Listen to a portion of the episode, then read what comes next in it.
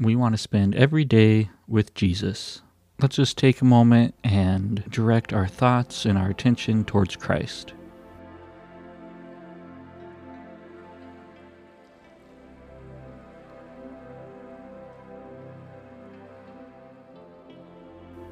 Before we get into our regular three minute prayer time, let's take a moment and pray for those on our list. Dear God, I lift up to you my friend, my family member, who does not yet know you. I pray that they may experience your transformative power in their life. I ask that you open their heart to the truth of the gospel and reveal yourself to them in a powerful and undeniable way. May they see your love and be drawn to you as a result. In Jesus' name, amen. Take 60 seconds and thank God for the good things in your life and be as specific as you can.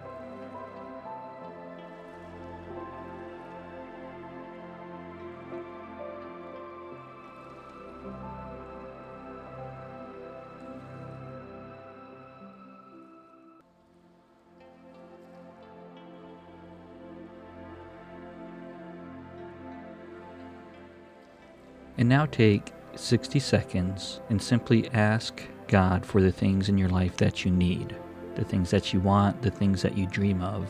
And again, be as specific as you can.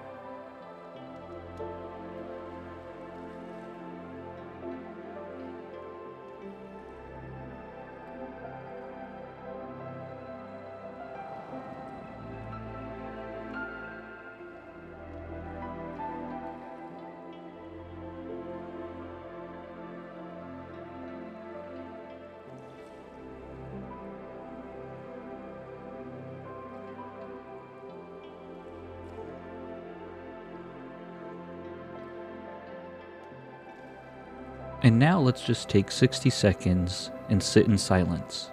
And begin by praying something like God, fill me with your spirit today and speak to me as you see fit.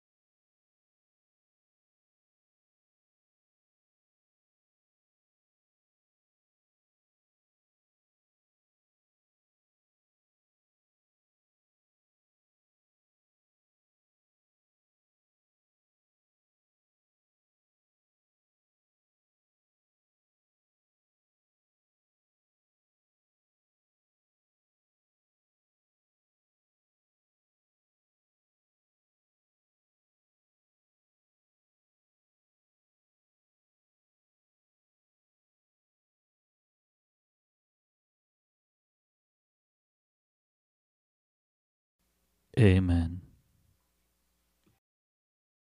John chapter 5, verses 1 through 18. Sometime later, Jesus went up to Jerusalem for one of the Jewish festivals. Now there is in Jerusalem, near the sheep gate, a pool which in Aramaic is called Bethesda, and which is surrounded by five covered colonnades. Here a great number of disabled people used to lie the blind, the lame, the paralyzed. One who was there had been an invalid for 38 years. When Jesus saw him lying there and learned that he had been in this condition for a long time, he asked him, Do you want to get well? Sir, the invalid replied, I have no one to help me into the pool when the water is stirred. While I am trying to get in, someone else goes down ahead of me.